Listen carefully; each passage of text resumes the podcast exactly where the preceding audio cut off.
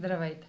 Вие сте с прогнозата на AstroTalks, аз съм Роше, а това е седмичният хороскоп за периода от 2 до 8 август. Ще започна с общите влияния за седмицата, след което ще продължа с тяхното отражение на вашия асцендент и вашия зодиакален знак. Новолунието в Лъв в края на седмицата може да не е слънчево затъмнение, но ще действа също толкова мощно и динамично, с бърза промяна в плановете. Седмицата стартира с резултат и приключва с ново начало.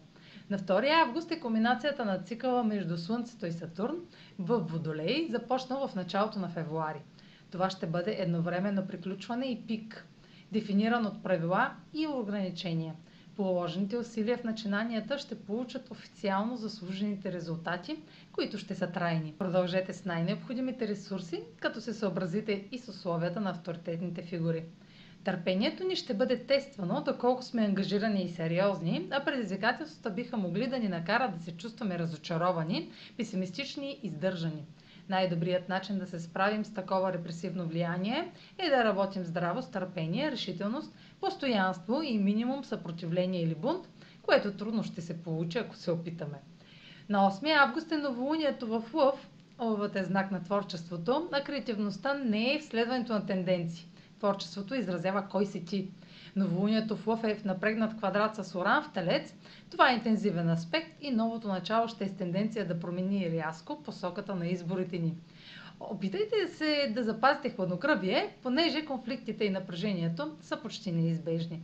Вашите или чужди избори ще са в разрез с принципите за сигурност и правилата на другите, което ще доведе до раздори. А сега проследете как ще се отразят тези енергийни влияния на вашия асцендент и вашия зодиакален знак. Седмична прогноза за асцендент Лъв и за зодия Лъв.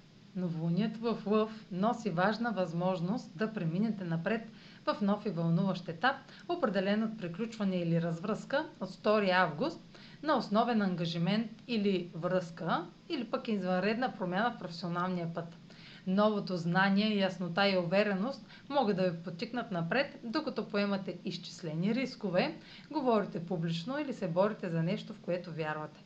Това може да включва пътуване, преместване, обучение или правен въпрос.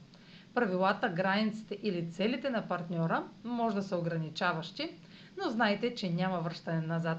Докато една врата пред вас се отваря, тази зад вас се затваря за постоянно. Това е за тази седмица. Може да последвате канала ми в YouTube, за да не пропускате видеята, които правя, както и да ме слушате в Spotify, да ме последвате в Instagram, в Facebook, а за онлайн консултации с мен може да посетите сайта astrotalks.online, където ще намерите услугите, които предлагам, както и контакти за връзка с мен. Чао! Успешна седмица!